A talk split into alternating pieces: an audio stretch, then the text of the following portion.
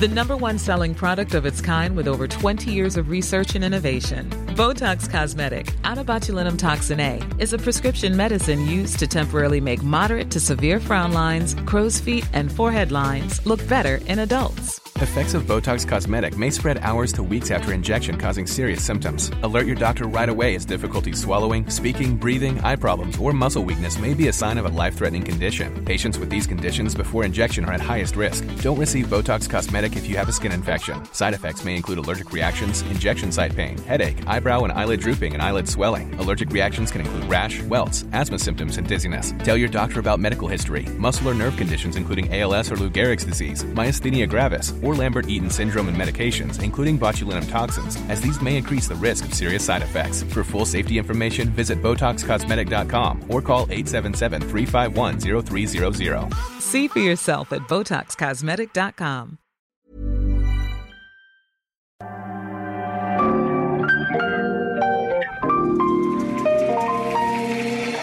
Bienvenidos a Isanaholic, el podcast que amplifica la conversación sobre la cultura de diseño y las industrias creativas a través de sus protagonistas.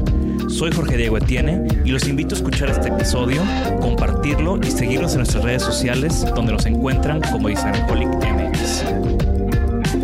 Bienvenidos. Kenji López es un ingeniero enamorado del problema de cómo hacer y vivir en mejores ciudades.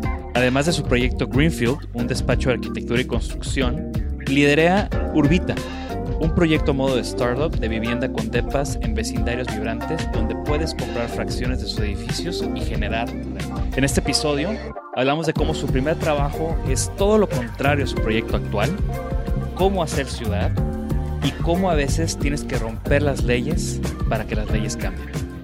Este capítulo es patrocinado por Herman Miller, quien en 2019 creó una sociedad muy interesante con Hey, una marca danesa fundada en el 2002 con la ambición de fabricar muebles contemporáneos para la vida moderna. Hey crea productos de alta calidad y bien diseñados en colaboración con algunos de los diseñadores más talentosos, curiosos y valientes del mundo. Mientras Herman Miller ayudó a Hey a cruzar el charco y tener presencia en Norteamérica, Hey aporta el gusto y la vitalidad juvenil de Escandinavia a la oferta de Herman Miller. Les voy a dejar un artículo muy interesante sobre esta sociedad en las notas de este episodio y recuerden que pueden incluir la línea de productos de Hey en sus proyectos a través de Herman Miller México. Bienvenido, Kenji. Qué Muchas gusto gracias. tenerte aquí. Estamos arrancando este proyecto de- del podcast de Isanaholic. Como te platicaba antes de arrancar, eres uno de nuestros primeros invitados y qué mejor que tener a un vecino, a un colega y alguien que, que admiramos tanto aquí en, en el estudio como parte de, de este arranque de este nuevo proyecto. Contrario, muchas gracias, Master, por invitarme y qué honor ser de los primeros en participar en tu podcast. Qué chido, muchas felicidades. Súper, aparte sé que tenemos muchos temas de qué platicar y también estoy seguro que vas a ser un invitado recurrente, porque este tipo de temas que tú tocas no se acaban, ¿no? O sea, el tema de las ciudades y de vivir en las ciudades es un tema que va, va evolucionando, va cambiando, va adaptándose, más creo que ahora que nunca los cambios en, las ciudades, en cómo vivimos como personas, son súper constantes y súper rápidos, ¿no? Pero bueno, dejemos lo bueno para, más adelante en el, en el episodio. Eh, por favor, Kenji, preséntate. Ah, con mucho gusto. Eh, bueno, yo soy Kenji López, eh, soy ingeniero civil, pero, eh, bueno, estudié ingeniería civil, pero realmente eh, me considero un curioso en, distintas áreas. Me gusta mucho los temas de arquitectura, me gusta mucho los temas de urbanismo, me encantan los temas financieros, este, leyes, reglamentos, o sea, como que me gusta estar explorando muchos temas relacionados con regeneración urbana o de formas de vivir mejor la ciudad. Eh, soy originario de, de Querétaro este, y también apasionado de todos los temas relacionados con, con los outdoors. Ok. Y, y eso me llama mucho la atención porque por mucho tiempo antes de, de que, de que ya fuéramos compas, por decirlo de alguna manera, yo pensaba que eras arquitecto. Y mucha gente piensa que eres arquitecto. Sí. Sí, me dicen que soy ar- arquitecto de closet. Pero bueno, qué mejor ser un ingeniero con una pasión y amor por, por la arquitectura. Creo que se complementan muy bien y creo que eso es parte de lo que yo veo en tu trabajo, como, como esa mirada de ingeniero, pero en una expresión de arquitecto. Ya, sí, sí, sí. Pues realmente todo salió, o sea, el, eh, yo de hecho estudié como cinco, empecé a estudiar como cinco cosas diferentes cuando me cuando iba a empezar la carrera, ¿no? Empecé de hecho en el propedéutico de medicina, eh, me inscribí a comercio internacional, eh, empecé, al final me quedé en mecatrónica, estudié cuatro semestres de mecatrónica y ya cuando empecé a ver la, que el tema de la, de que electrónica llevaba muchas matemáticas así medias fumadas con números imaginarios que no tenían así como un sentido físico, este, eh, pero era muy bueno en el, tema de, de, mecánica, estructura, materiales y todo eso. Y, un, un, maestro me dijo, oye, pues tú deberías de explorar, estudiar ingeniería civil. Y yo por hobby eh, me metí a cátedras de CEMEX de, de edificación sustentable y estas cosas este, fue, fue, fue medio loco porque eh, había unos, en, el TEC de Querétaro había un concurso de, de puentes, de espagueti se llama. Entonces, diseñar una, un puente, una estructura muy eficiente que aguante eh, muchas veces su peso, ¿no? Entonces lo ponen así como que en dos, dos este, mesas y le ponen un peso al centro y le empiezan a echar agua a una cubeta que, está colgada al centro del puente y pues la estructura que más veces su propio peso aguante es la que gana. Y ahí me metí en esos concursos y me empezó a ir muy bien. Siempre sacaba primero, segundo y tercer lugar. Y un, y un maestro me dijo, oye, te deberías de cambiar ingeniería civil porque es muy bueno para las estructuras. Este, y ya me, me por eso acabé aquí en Monterrey porque me iban a estudiar ingeniería civil. Y, y, de ahí, este, pues me empecé a interesar en la arquitectura y bueno, ahí ya, ya empezó todo el tema de, estos proyectos que... Entonces podemos, podemos agradecer a los espaguetis. Exactamente. No, es muy curioso porque, o sea, creo que todos los todo mundo lo vive algún punto en su carrera. Eh, como tú dices, ¿no? Te estás acordando de un momento muy específico, de un ejercicio muy específico que hizo que cambiar el chip dentro de ti, ¿no? Y como el, el poder de ese tipo de ejercicios para encontrarnos a nosotros mismos. Sí, totalmente. Sí, como que se van conectando cosas, este, y creo que, sí, o sea, el, una cosa lleva a otra, pero todo como que te va acomodando, ¿no? Y creo que siempre ese, la búsqueda y el estar dispuesto como a tomar riesgos y a, y a no conformarte es lo que, te... O sea, no, no, conformarte con, cuando, sientes que no estás haciendo a lo mejor lo que, lo que amas. Como esa, esa búsqueda es la que te, te, te, te lleva a encontrarte con situaciones que te llevan a dar pasos que te encaminan hacia, hacia lo que realmente es tu propósito, creo. No, y, ese, ese punto de no conformarte es algo que, yo comparto y, que digo bastante. O sea, creo que mucha gente o en general como sociedad estamos programados para, un, para una vida lineal. Eh, y, y ahí es donde entra el conformismo, ¿no? O sea, ahora pues te toca entrar a la carrera. Y ahora te toca, pues ya te graduaste, conseguir un trabajo. Y ahora te toca... Cómprate un carro. O sea, sí, o, cuando estás en la carrera, ¿no? Ahora toca que te vayas de intercambio. Pues ¿a dónde voy? Pues no sé, pero te tienes que ir de intercambio porque es lo que ahora toca, ¿no? Claro. Y muy poca gente se para, piensa, a ver, no, espérate, o sea, puedo hacer las cosas diferentes, puedo cambiarme de carrera, puedo como perseguir esa pasión, ¿no? Y, y el no conformarse creo que es parte clave de, de muchos creativos que admiro, como en este caso tú, ¿no? O sea, ese tema de, no conformarse lo veo en muchos de tus proyectos que siempre das como, como un paso más. Pero bueno, de nuevo me ando adelantando, ¿no? Porque ya quiero llegar como a la carnita del episodio. Claro, claro. y, también se vale, digo, creo, creo, ahorita que decías eso, también se vale eh, cuando encuentras algo que te gusta, pues también, o sea, también te puedes conformar con no conformarte, ¿sí me explico? sí. Entonces sí, o sea, creo que los caminos son como un chorro como quiera, hay una moraleja, creo que griega, no sé de dónde lo escuché, pero dice que, que hay una isla en Grecia donde se va la gente a morir y que pues todos los caminos van para esa isla, ¿no? Te puedes ir derechito navegando hacia allá o puedes ir ahí lancheando y puebleando entre diferentes, ¿no? Entonces creo que sí, la vida se trata un poquito como de, como dices, no, no trata de irse derecho porque como quiera, pues todos vamos para la muerte, ¿no? Pero que entre más este, caminos y islas pasemos y recorramos, pues como que se hace más rica pues, este tiempo limitado que tenemos, ¿no? Claro, se la pasa mejor el que da más vueltas de alguna manera, ¿no? Exactamente. Oye, y o sea, hoy por hoy tienes dos proyectos principales que es Greenfield y que es Urbita. Así es. ¿Cómo, cómo se complementan o cómo se distinguen? ¿Cuál fue el primero? Eh, ¿Te graduaste y inmediatamente pusiste tu despacho? ¿O cómo fue que se fue dando? Ok. Bueno, cuando, cuando me vengo a estudiar a Monterrey, eh, pues obviamente fue un gran brinco en calificaciones que puso muy contra mi mamá. Yo estaba ya tronando ciertas materias en Querétaro.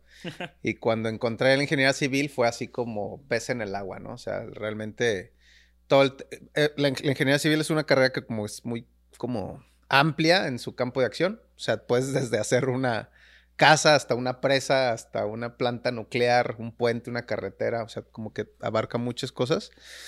Este, y como que es una carrera para curiosos, creo, porque es como, te, digo que puedes hacer muchas cosas. Y por alguna situación yo me, empecé a encaminar en la parte de calidad y administración de obra y, entré a trabajar en una desarrolladora de, vivienda de interés social. Entonces era una, en una, una compañía que hacíamos como 12 mil casas al año. Eh, de estas que están en las afueras de la ciudad, que son todas iguales, que ya me, aprendí muchísimo cómo no hacer las cosas, ¿no? O sea, me di cuenta que, o sea, me, di cuenta ya que vi cómo estaba, o sea, cómo era el modelo, que mm, pues que estábamos, que era muy injusto que la gente, pues, a comprarse una casa o, invertir en su hogar, es una inversión que hacen una vez en su vida y, eh, y que además se endeudan por un montón de tiempo para sacar una, una vivienda y que la calidad de casas que les estábamos entregando, pues no eran, no era un hogar realmente. O sea, eran cuatro paredes y un techo medio o muy mal construido, eh, que además estaba a las afueras, pero que les, el, hogar es más un servicio que un producto, ¿no? O sea, un hogar te debe proveer eh, acceso a educación, te debe, eh, acceso a empleo, te debe, espacio público, esparcimiento, que no tengas que gastar mucho tiempo en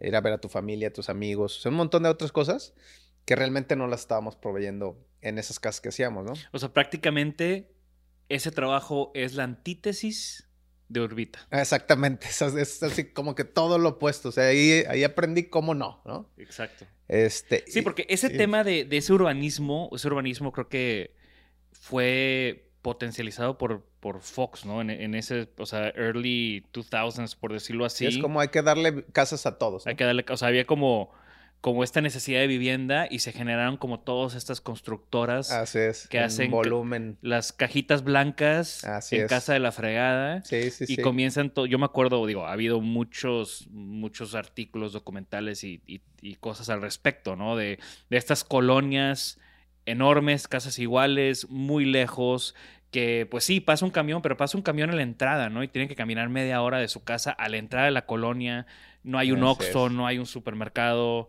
eh, o sea, condiciones que al final, pues al principio se veía muy bien todo nuevo y muy accesible para la gente, pero la gente lo terminó abandonando y se convierten en estos como nuevos projects, ghettos raros, donde, donde hay un tema de inseguridad muy fuerte por el abandono también. Claro. Sí, sí, sí, no, no, es, son como reclusorios, ¿no? Y, sí, totalmente. Y, además está bien chistoso ese, tipo de cosas, ¿no? Porque parten como de una aparente buena intención, ¿no? De darle, hay que darles a todos una casa, pero realmente en lo que se convirtió, o sea, somos como los humanos como muy, muy buenos para partir de una, de, de una bandera o de un discurso de vamos a hacer algo bueno por las personas, a proveerles es el sueño de su hogar, ¿no? Pero realmente es un mercado de créditos, o sea, lo que era era, era, el negocio de darle créditos eh, caros a mucha gente para que se compren algo mal hecho que no les va a dar un servicio de vivienda chido. Y que el gobierno estimulaba económicamente también. Exactamente. Sí, sí, sí, totalmente. Y, y, salieron, yo me acuerdo en esas épocas, salían como unos informes y yo me daba cuenta, porque yo estaba ahí, o sea, que la gente el 50% de esas personas no le importaría perder su no le importaba perder su casa. Dice, no me dan nada, o sea, si la dejo de pagar y me la quitan, no me importa. Este, la mayor parte gastaba un 20-30% de su ingreso en transportarse para allá. Exacto. O sea, les consumía, o sea, que si estuvieran más céntricos podrían invertirle más a su hogar. Este, y eso provocó pues una crisis también financiera que, que, se globalizó. También en Estados Unidos pasó lo mismo. exacto. Sí, solamente que en México, pues el tema de este tipo de vivienda y por todo esto que estábamos platicando, pues fue un... O sea, se nota mucho cuando estás llegando a una ciudad. Justo hace poco fui a, fui a Parras y pasé por el libramiento de Saltillo y... Sí. O sea, unas colonias en condiciones inhumanas, casi prácticamente, ¿no? Inhumanas y que de seguro están endeudados de por vida por eso, ¿no? Así es. Justo en ese momento, en esos early 2000s que estamos platicando, que, brotó todo este tema, fue que conocí también el trabajo de eh, Aravena, ¿no? El chileno. Ah, sí, sí.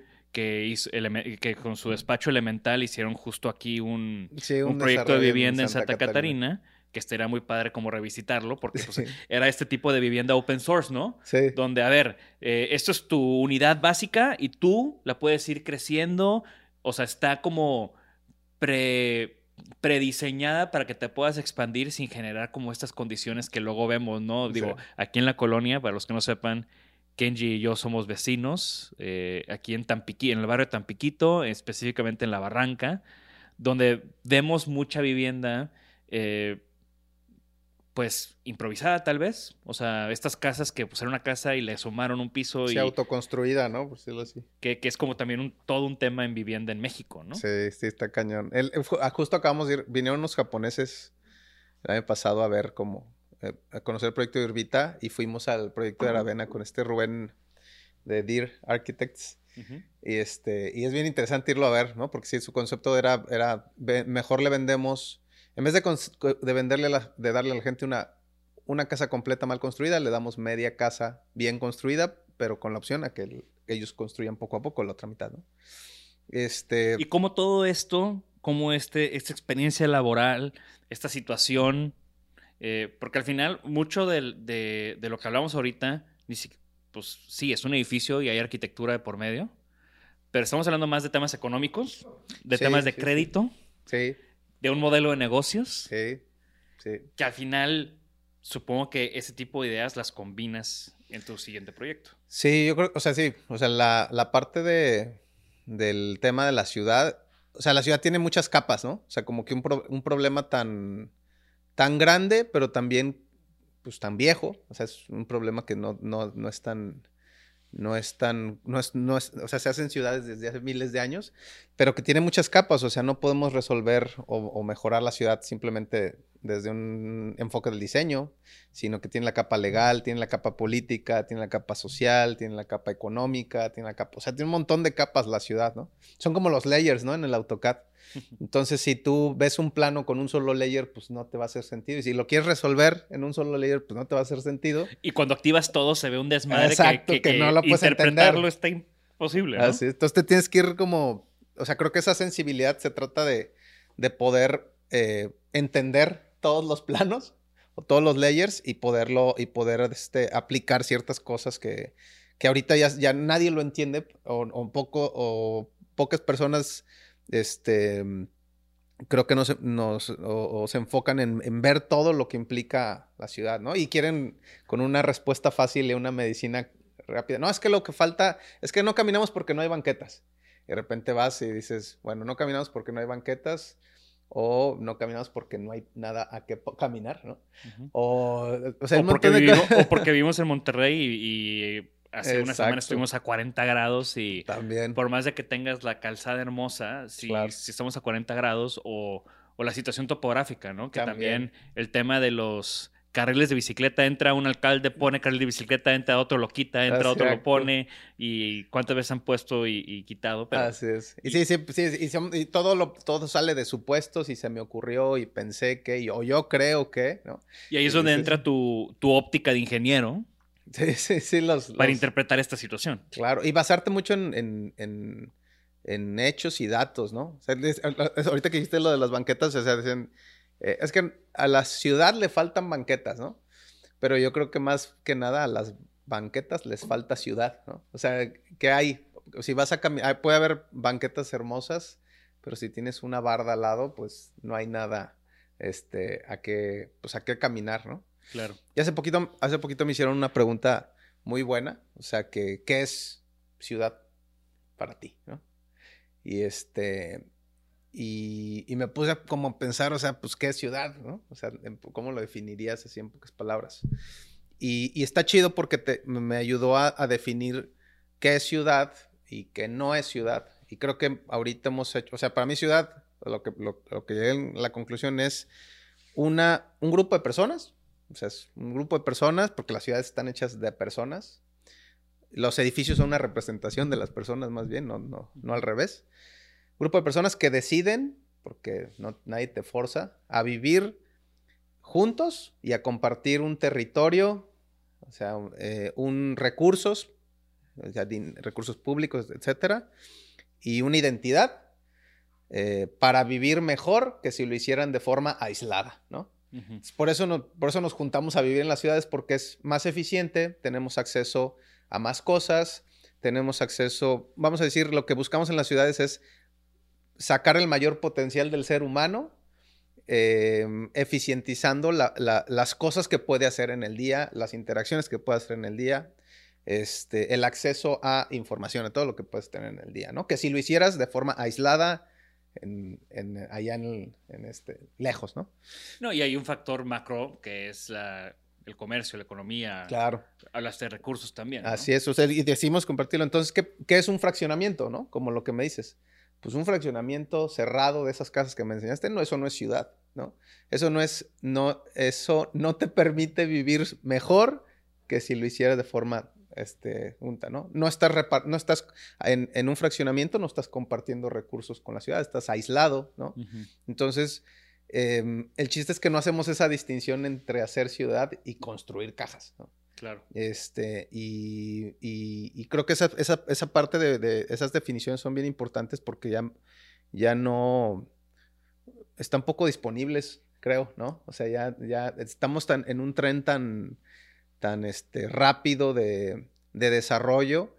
Este, y por todos lados, o sea, vemos, o sea, yo creo que los bienes raíces en general, o la industria inmobiliaria en general está rota. O sea, seguro has visto o sacas que eh, hay, la, nos estamos endeudando por años para comprar eh, casas o departamentos en los que no queremos vivir y que nos prometen que se van a vender y rentar bien, pero vemos edificios vacíos por todos lados, ¿no? Claro. Este, o sea, no, y precios estratosféricos que, que, o sea, yo lo veo mucho, digo, nosotros estamos ubicados aquí en Monterrey, específicamente en San Pedro, pero también lo veo en la Ciudad de México eh, y también lo veo en Guadalajara con amigos que he platicado, ¿no? Teniendo como la referencia de las tres ciudades principales de, del país, donde hacerte de una vivienda es un tema que hoy por hoy, por más de que seas clase media alta en México, es, es bastante complicado, ¿no? Sí, totalmente. O sea, desde el tema de los créditos y el tema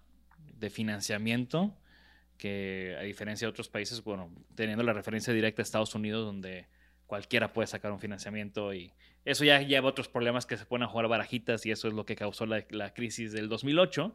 Eh, pero aquí en México es el acceso a ese tipo de cosas es, es muy complicado, entonces pues, ¿qué sucede? Que la gente joven dice, es que yo quiero vivir aquí porque es donde tal vez obtengo mejor vida, mejor calidad claro. de vida. No me alcanza para vivir ahí, bueno, entonces rento. Entonces, o vivo lejos y no estoy contento. Entonces, como que hay, es un círculo sí, sí, muy sí, extraño. Está ¿no? cañón. Y está cañón porque, porque como usamos la, los bienes raíces y la ciudad como instrumento de inversión, este, pues hay mucha inversión en bienes raíces, pero poca inversión en ciudad. ¿Me explico? O sea, claro. tenemos muchos huacales vacíos en las zonas, en teoría, donde tenemos la mejor infraestructura, pero que se están echando a perder, o sea, que nadie está usando.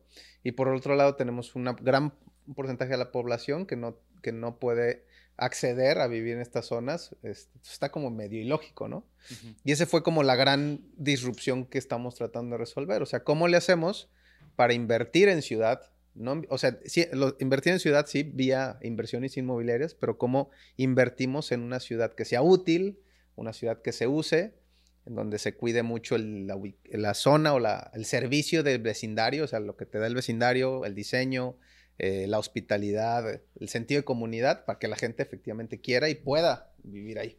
Y así es como llegas al concepto de Urbita. Sí. Sí, sí. Bueno, lo, que hicimos fue que cuando nos desenamoramos de esta onda de las casas ahí eh, en serie, este, pues empezamos a hacer, eh, empezamos a aprender cómo convertirnos en desarrolladores inmobiliarios. Eh, aprendimos de, diseño, como es de arquitectura, aprendimos de construcción, de finanzas, de temas este, legales. Y, em, y lo que hicimos fue empezar a hacer nuestros propios edificios, en los que cuidamos mucho ese contexto, o sea, el vecindario, cuidamos mucho el diseño, o sea, que fuera la mejor arquitectura posible y la mejor calidad de construcción posible para lo más accesible posible, ¿no? Optimizando recursos, optimizando materiales, métodos constructivos. Así es. Construcciones previas. Así es, es correcto. Sí, como reciclando, este, viendo cuáles eh, sobábamos hasta el último centímetro cuadrado para dar la mayor calidad espacial con el menor espacio y los menores recursos, ¿no? Eh, la mayor flexibilidad posible. O sea, algo que está bien loco es que traemos el chip de querer comprar cada casa en la que vamos a vivir y realmente es que nuestra vida, nuestra vida va a cambiar un montón. O sea, y ahorita más, ¿no? O sea, ahorita en promedio los jóvenes cambiamos a lo mejor siete veces de trabajo en nuestra vida. Entonces vamos a necesitar diferentes viviendas para cada etapa de, nuestra vida y, o diferentes servicios de hogar. Y, y, pues si quieres comprar cada uno de ellos, pues va a ser costosísimo, ¿no? este, entonces, eh, este esquema de, de hacer tu, tu, inversión en ciudad, que es lo que hacemos en Orbita, que te permitimos eh, invertir en nuestros edificios y generar rentas, pero y tienes una inversión patrimonial que está aumentando de valor y que además eh, no, no necesitas endeudarte para acceder a ella porque es de forma fraccionada. Pero por otro lado, tu servicio de, hogar pues te da la flexibilidad de poder rentar en donde tú quieras y, tener, eh, tener, vivir en ese departamento y en esa ubicación que necesitas para cada etapa de tu vida. Es decir, por ejemplo, si estás chavo, si estás de estudiante, pues quieres un, vivir en un vecindario como con mucha, eh, con un pace, con una energía más, más rápida, donde haya más gente en la calle, más cosas pasando. Y a lo mejor estás dispuesto a vivir en un departamento más pequeño, con una renta más accesible. Y cerca de tu universidad. Cerca de tu universidad, etc. Exacto. Y, y si, si ya eres una pareja mm, joven, con hijos, pues ya necesitas un departamento de dos habitaciones, a lo mejor en, una, en un vecindario con un pace medio, ¿no? O sea, cerca de un parque. Cerca de un parque, etcétera, ¿no? Entonces, muchas veces eso no pasa, o sea, nos frustramos porque nunca vivimos, cuando, cuando accedemos a la vivienda que queremos, ya no la necesitamos y nos tenemos que cambiar a otra. Claro. Entonces, este, nosotros creemos que es mejor rentar en el lugar que necesitas para tu etapa de tu vida e invertir en, bienes inmuebles productivos, que, que tengas una inversión inmobiliaria que te genere ingresos y que con ello puedas cubrir tus gastos y vivir donde tú quieras. Sí, entonces como para dejarlo súper sencillo, Urbita tiene dos caras. Así es. La cara de un... Vive en Urbita. Vive en Urbita, son... Ahorita nos platicas, platicamos más de las características de, Urbita, que a mí me, encanta. Eh, vive en Urbita, donde tienes eh, todas estas características que dices, de vivir cerca de lo que quieres. Digo, yo sé que hay una Urbita cerca del UDEM, hay una Urbita cerca del TEC. Eh, platicando del, modelo de estudiante, ¿no? Pero también Urbita aquí cerca, en, Tampiquito, donde estamos. Eh, y el concepto de, Urbita que te incluye todo, ¿no? Es como llave en mano, o sea, es un, estás viviendo en un DEPA, pero es un DEPA que te da mucho más que nada más un espacio. Y el otro lado de Urbita es el lado de Urbita donde yo quiero invertir en un, yo quiero hacer una inversión, la inversión inmobiliaria tiene un buen rendimiento, eh, y entonces en Urbita yo puedo invertir, como tú dices, una fracción, puedo invertir en, algo que va a asegurarme cierto rendimiento. Así es. Y no es mío, pero soy parte de. Así es, como que te asocias en los edificios. Exacto. Y el higher call, o sea, hacia lo que va, es que pues, te construyas un segundo sueldo, ¿no? Para tu retiro, ¿no? Que ese es otro gran tema de, contemporáneo, ¿no? O sea, los fondos de pensiones, todo eso pues, está rotísimo. Entonces, eh, ¿cómo nos vamos construyendo un poquito nuestro propio retiro sin la necesidad, e invertir en bienes raíces sin la necesidad de endeudarnos, porque en un crédito a 20 años, pues imagínate, lo que vas a pagar de intereses pues, son millones de pesos que los puedes usar para irte de viaje, eh, eh, de estudiar una maestría, Claro. este, no sé. Y todo esto con, con una de las cosas que también a mí me llama mucho la atención en tu proyecto, es esta apuesta o, o esta inversión que hiciste o este, esta manera de digitalizarlo, o sea, de que sea, o sea, todo esto que platicamos tanto de, los, de la vivienda como de la inversión, tiene una plataforma, eh, tiene una plataforma digital donde hay también como una gran claridad en, en tus retornos, en tus costos, o sea, de nuevo, ¿no? Como inversionista en tus retornos, como alguien que vive ahí en lo que cuesta, ¿no? Entonces también, como esa claridad también es algo que yo rescato mucho porque igual, tú, digo, los dos como fuimos estudiantes alguna vez foráneos, entonces un día te, de repente al siguiente semestre ya te subieron la renta, ¿por qué? Pues porque por sus ganas, ¿no? Claro. y, y de nuevo, lo que platicábamos de te metes a un te metes a un préstamo bancario, un crédito y tantas letras pequeñas, tan- No, no, no. tantos eh, cosas que están sucediendo ahí que tampoco hay una claridad con eso. sí, sí. Eso pasa en muchas industrias. O sea, creo que ese es otro de los grandes cambios que va a haber en, en el corto futuro. Em, que se va a valorar mucho más la, la facilidad de usar las cosas y de entender las cosas. Este, y pasa, por ejemplo, en, no sé, en la política, ¿no? es, no, no, no, no, ustedes no son políticos, no se metan aquí. Déjenos a nosotros esta cosa tan difícil y tan compleja de entender. Ustedes no lo van a entender, nosotros lo hacemos, ¿no? Eso pasa en el tema de impuestos, ¿no? Se hacen las cosas tan difíciles que dicen, no, no, no, no, tú no, no le vas a entender, mira, este, yo te hago tu declaración y pagas estos impuestos, ¿no? Entonces, creo Y, que y pasa, perdón, y pasaba en la banca en la banca... y poco a poco estamos viendo cómo hay estas nuevas propuestas Así es, alternas de los mismos bancos que dicen tenemos que tener un producto más sencillo así es. Para banca básica, ¿no? Sí, sí, sí. Ojalá y eso luego permee, como decimos, ¿no? En cosas como créditos y demás. Sí, no, seguro, o sea, eso, eso va a pasar. Este, es una, o sea, creo que la tecnología va a venir a, a- a- a facilitar un montón de servicios que antes este, no estaban disponibles. Eh, y creo que va a haber, o sea, el, el tema, va a haber una revolución, no sé, ahorita, criptomonedas, ¿no? Sí. que tiene dos caras, como dices también. Es eh, una, una forma de apostar, por un lado, ¿no? En, este, como en la bolsa, o sea, en la bolsa, pues no, no, la bolsa, el valor de un mercado es como el mar, o sea, es- el, el mar tiene el agua que tiene y, ya, ¿no? Pero a lo que jugamos es, pues tiene olas, hay una ola más alta que otra y pues nos ponemos a apostar si la ola sube o baja, ¿no? Este, y, y pues, básicamente a lo que apuestas es a provocar o tratar de predecir ciclos de miedo y ambición en la gente y sacar provecho de ello, ¿no? Esa es una cara de la moneda de las criptomonedas.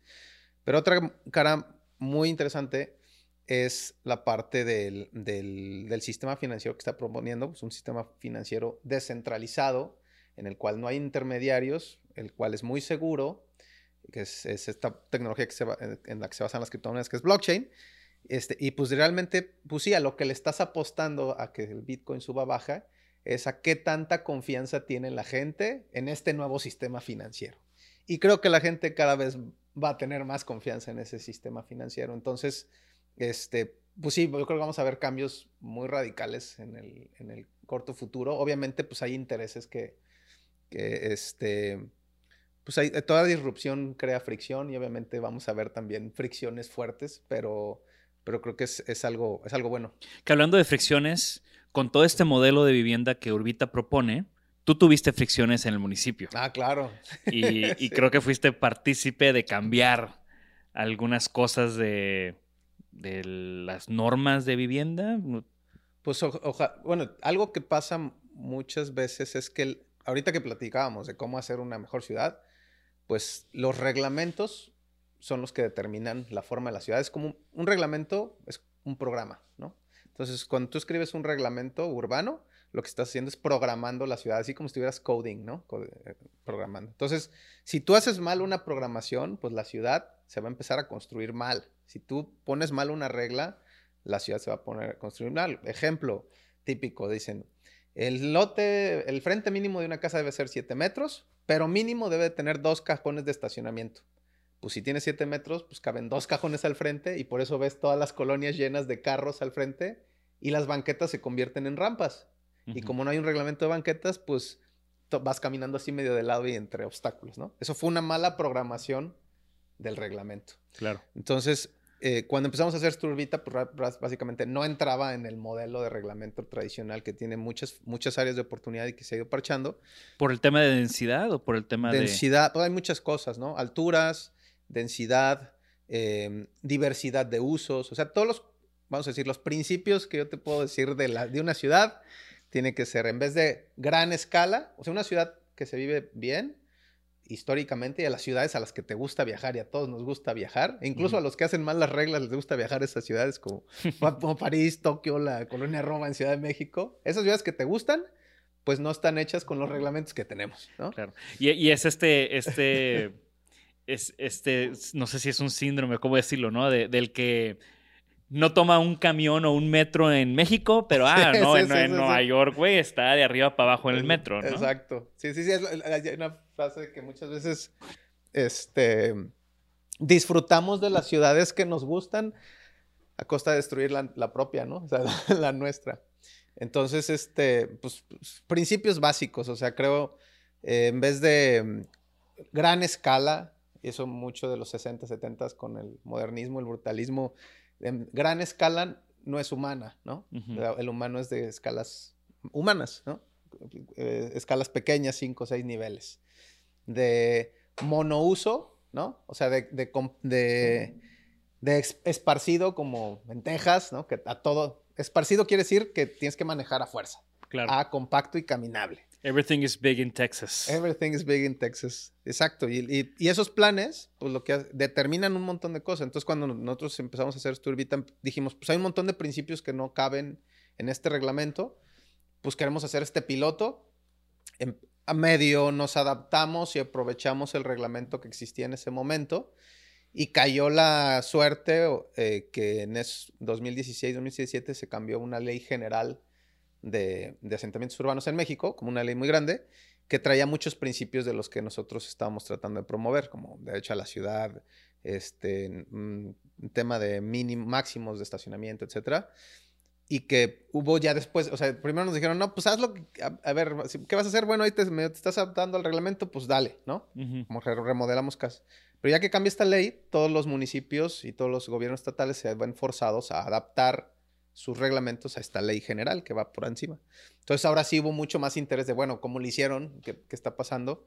¿Cómo y- tomamos esto como un ejemplo? Exacto. Y, y- y estuvo en padre porque el- el- los gobiernos municipales empezaron a, a- a- a generar este o a compartir aprendizajes y, empezamos a participar en, en los foros o en las mesas de trabajo en las que se está eh, promoviendo una, nueva forma de, de programar la ciudad, ¿no? Este, entonces, este, pues eso está padre. Y realmente, pues las leyes tardan mucho en cambiar. O sea, nunca una ley va a estar adelante de las necesidades de la sociedad. O sea, la sociedad siempre se va a mover más rápido que las leyes. Se aplicaron la de mejor pedir perdón que pedir Casi- permiso, casi, ¿no? Casi, ¿no? O sea, digo, no, en, en algunos casos sí, pero no este, pero pues con, con, con miras a que se vayan actualizando esas cosas, porque la idea es que no, pues que se haga una, una transformación generalizada de los vecindarios y no nada más como casos aislados, ¿no? Hay muchas veces que se queda ahí como el caso de estudio, pero pues eso no tiene mucho sentido si no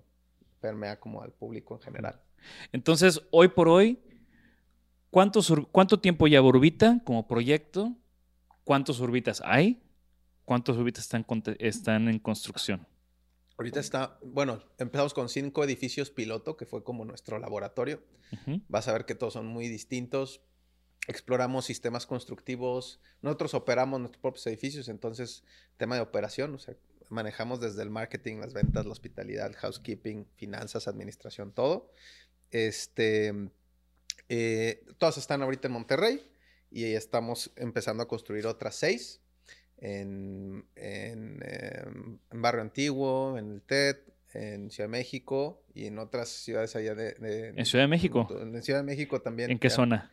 Pues en, por ahí por la colonia Juárez, Ok. es, es una zona muy céntrica. Y que está también ahorita a la alza, ¿no? Ya, como siempre, ¿no? La Condesa tuvo su boom, después se fue a la Roma y ahorita escuchas Doctores, escuchas Juárez, escuchas... Así es. Y la idea es, pues, eh, departamentos como más accesibles de lo que encuentras normalmente ahí, ¿no? ¿Y cuándo empezaron?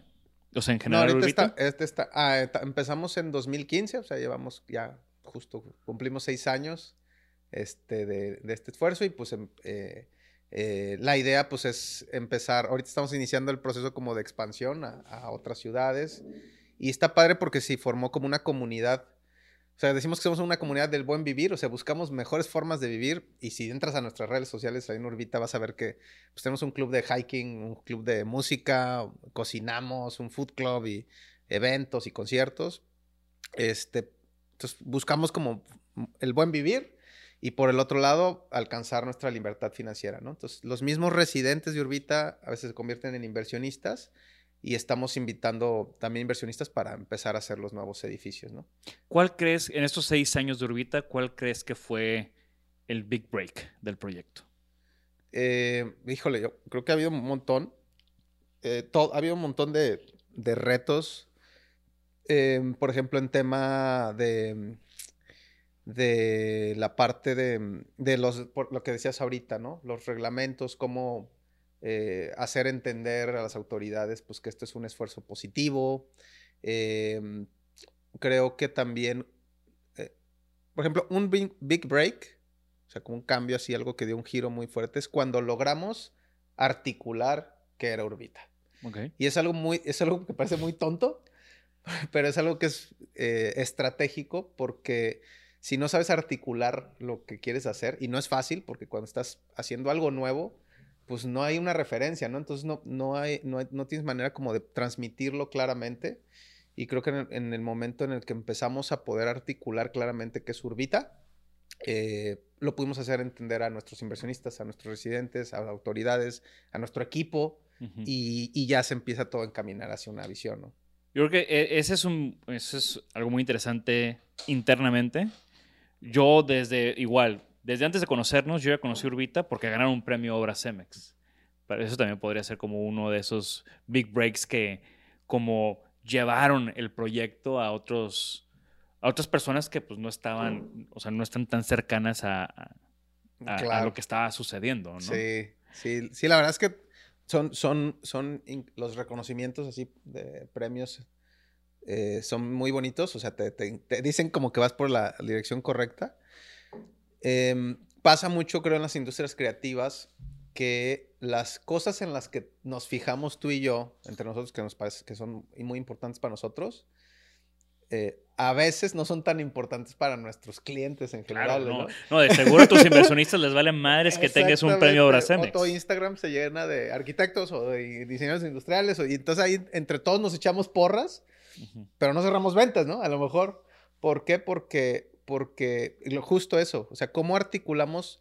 A lo mejor para ti es valioso, porque tú estás en la industria creativa y... o a lo mejor alguien te conoció por eso. Exactamente. Pero de seguro es un arquitecto. Exactamente, Entonces está padre cuando llegas a entender el valor que estás provocando en tu cliente o en tu usuario o en tu, tu producto, hablando como muy en general, y si empiezas a comunicarte en esa línea, pues mm, a lo mejor no le va a resonar mucho a las personas que, que como tú, pero le va a empezar a resonar al, al, usuario, a la persona hacia la que estás desarrollando las cosas que estás haciendo. me explico? Entonces está, está, muy loco eso, eso, y también eso es algo que me no es mm, obvio pero, y que no es una práctica común, pero es este... Eh, creemos que, que, vamos muy bien cuando gente que piensa como nosotros nos aplaude, pero eh, creo que ahí este, eh, vale la pena ser muy críticos en el sentido de eh, a quién, para quién estamos haciendo las cosas, ¿no? Exacto. Y, si el mensaje está llegando a esas personas. Claro. Chicos, está, este, esto es un buen aprendizaje. Después también fue un break, un buen breakthrough. No, y una de las cosas que a mí más me, o sea, que más admiro tuyas, em, es que constantemente estás volteando otra vez hacia adentro y buscando cómo mejorar o cómo replantear cosas, ¿no? Eh, recuerdo durante la pandemia que tuviste todos estos workshops con Alex y se la pasaban ahí eh, eh, como replanteando, supongo que era el tema de, la plataforma y de, del UX de, de esta plataforma digital que platicábamos, ¿no? Sí. Y, y- y de nuevo, todo el tiempo están activos en la comunidad, todo el tiempo están, o sea, you walk the talk. Ok, sí. O sea, sí, sí, sí, sí, sí. ¿Me explico? O sea, pues te metes a Orbita y todo se ve increíble. Y, y ahorita estamos en un, en un mundo donde todo se ve increíble en Instagram. Claro, claro. sí. Pero yo que, te, yo que te conozco y conozco el proyecto y que paso todos los días por el Orbita de aquí de, de Tampiquito y que he ido a los eventos y demás, pues sé que no es nada más una fachada, que Claro. realmente el interior está increíble, ¿no? El último punto que quiero tocar, que no hemos tocado y que, que creo que es súper interesante ya para, para cerrar la conversación, es eh, el tema de el cajón de estacionamiento Ok. que yo, yo cuando alguna vez alguien me preguntó de cuando hice una plática aquí en el estudio y se comentó eso, alguien como que no le quedó del equipo me preguntó, pero ¿cómo es eso del cajón de estacionamiento? Le dije, creo que lo revolví más porque mi manera de, de comprenderlo fue como en Japón, el tatami. Ok. El tatami es la base de, de- de la escala y de la construcción y de las medidas de la vivienda en Japón. Así es. Para Orbita es el cajón de estacionamiento. Sí, sí, sí, sí. Bueno, sí.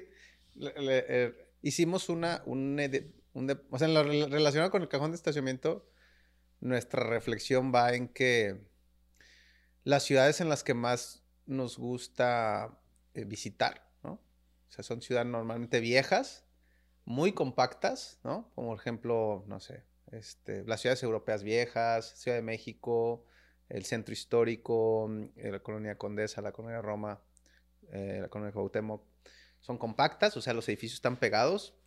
Son edificios de cuatro o cinco pisos, con comercio en la planta baja, vivienda en el mismo edificio, caminables, buenas banquetas, ah, buen arbolado, sombreado, este, etcétera, ¿no?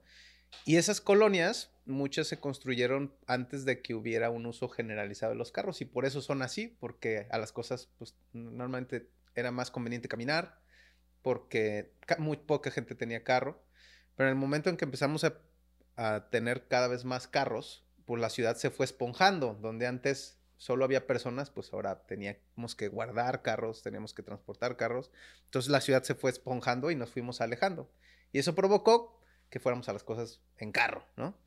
Entonces, ya, ahorita las ciudades ya las hacemos con el carro en el centro, ¿no? Y ese es un gran problema porque cada auto requiere un cajón de estación, requiere cuatro cajones de estacionamiento en la ciudad. No nada más es el que está en tu casa, sino el que está en el centro comercial, el que está en tu escuela, en tu oficina y el, y el de, eh, pues, en la, en la calle, ¿no? También te estacionas. Entonces, si multiplicas un cajón de estacionamiento con sus circulaciones, son 35 metros cuadrados. Por cuatro, pues son como 130 metros cuadrados de ciudad que ocupa cada carro, ¿no? Y en esos 30, 130 metros cuadrados de ciudad, pues podría haber mucha gente haciendo muchas otras cosas. Podría haber gente haciendo en un parque, podría haber gente aprendiendo cosas. y- o sea, hay muchos usos que darle ese espacio. Entonces, Y, eh, y luego imagínate en ciudades como, bueno, en municipios como San Pedro, que hay más carros que más personas. carros, hay dos, creo que 2.1 carros por persona. ¿no? O sea, que es ya un exceso. Entonces, eh, y otra cosa, bueno, eh, es todo un tema, el tema de, guardar los coches en la calle. Este, pero lo que hicimos es hacer un departamento en el que demostramos que, en, que ocupa el espacio de un cajón de estacionamiento y en, en el cual puedes vivir, ¿no? Es un departamento completo donde han vivido personas por uno o dos años. Les llamamos nidos y son unos prefab homes que puedes, son muy ligeros, que los fabricamos y los vendemos para que la gente los pueda poner, poner en sus azoteas o en un terreno campestre o así. Y ocupan justo un cajón de estacionamiento. Entonces, pues básicamente podrías vivir en el cajón que usas para estacionarte en tu oficina o podrías trabajar en el cajón que estés para estacionarte en tu casa, ¿no? Entonces es como una reflexión de cómo podemos usar un poquito más mejor la- el espacio o la ciudad, el espacio de la ciudad, que es el territorio que estamos compartiendo, Claro. que ahorita platicamos. Me parece súper interesante y súper ingenioso. O sea, al final creo que mucho de lo que me llevo de, de esta plática contigo es, pues eso, ¿no? El, el ver las cosas con una diferente óptica, entender los sistemas en los que estamos para después poder torcerlos, ¿no? A nuestro favor o al favor de una mejor ciudad. Claro. Muchas gracias, Kenji, por estar aquí hoy No, con nosotros. Para terminar, te quiero pedir una recomendación. Puede ser un libro, puede ser, una, puede ser música, podcast. ¿Qué, quieres recomendarle a la gente que, te escuchó hoy? Este, eh, bueno, hay, hay una, creo que para todas las personas que están así como emprendiendo algún esfuerzo como eh, muy, o, tratando de disrumpir alguna industria, a mí además es muy divertida. Hay una serie que se llama Silicon Valley, que es como la historia de unos, eh, de un startup, este, en la cual te, te, a mí me ayuda mucho porque como, como usamos metodologías ágiles en, en Urbita, este, todo el tema de Scrum y sprints y todo esto, este, esa serie de una forma muy divertida te, te enseña de que por qué es muy conveniente usar metodologías ágiles cuando estás desarrollando una idea completamente nueva. además está divertidísima. Sí, está, está, buenísima. Está buenísima. Excelente. ¿Dónde te puede encontrar la gente? ¿Tus redes sociales personales y de tus proyectos? Mm, bueno, en Instagram estoy yo como Kenji, K-E-N-J-I-S-K-A-N. Es Genghis Khan, ¿no? Kenjis Khan. Y en Urbita es arroba Urbita, ¿no? Y, y Greenfield es arroba Greenfield México que no hablamos mucho de Greenfield hoy, pero ya tenemos un tema para la siguiente vez. Claro. Ese tema y el Secret Music Club. Y el Secret Music Club, claro, con mucho gusto. Gracias, Kenji. Órale, Master. Gracias por escucharnos. Por favor, suscríbanse al podcast y síganos en nuestras redes. Nos pueden encontrar como Isanaholic MX. Y para que la conversación continúe, deja tu comentario. Me interesa mucho conocer tu opinión. También te puedes registrar a las 5 de la semana un newsletter con lo más relevante del diseño, arte y arquitectura directo en tu mail. Mi nombre es Jorge Diego Etienne y esto fue Isanaholic.